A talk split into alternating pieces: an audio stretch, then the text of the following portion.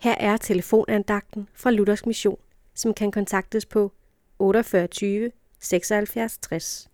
Andagtholderen i dag er Erik Trans. I Romerbrevet kapitel 8, vers 16 står der, Ånden selv vidner sammen med vores ånd om, at vi er Guds børn. Ja, sådan er det. Men skal det blive virkelighed, så husk, at Helligånden både skal vise sandheden om, hvem jeg er og hvem Kristus er.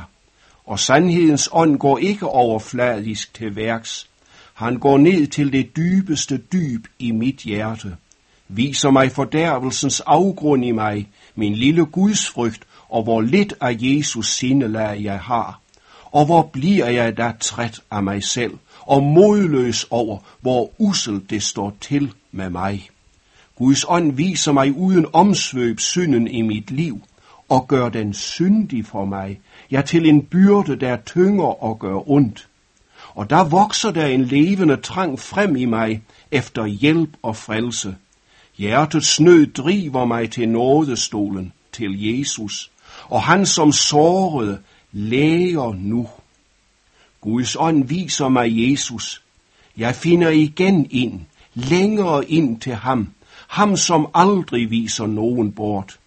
Guds ånd gør os små i egne øjne og utilfredse med vor kristendom, men skaber samtidig den trang i vores hjerter, at vi aldrig kan leve uden Jesus. Jesus, som alene gør syndere særlige, også dig. Amen.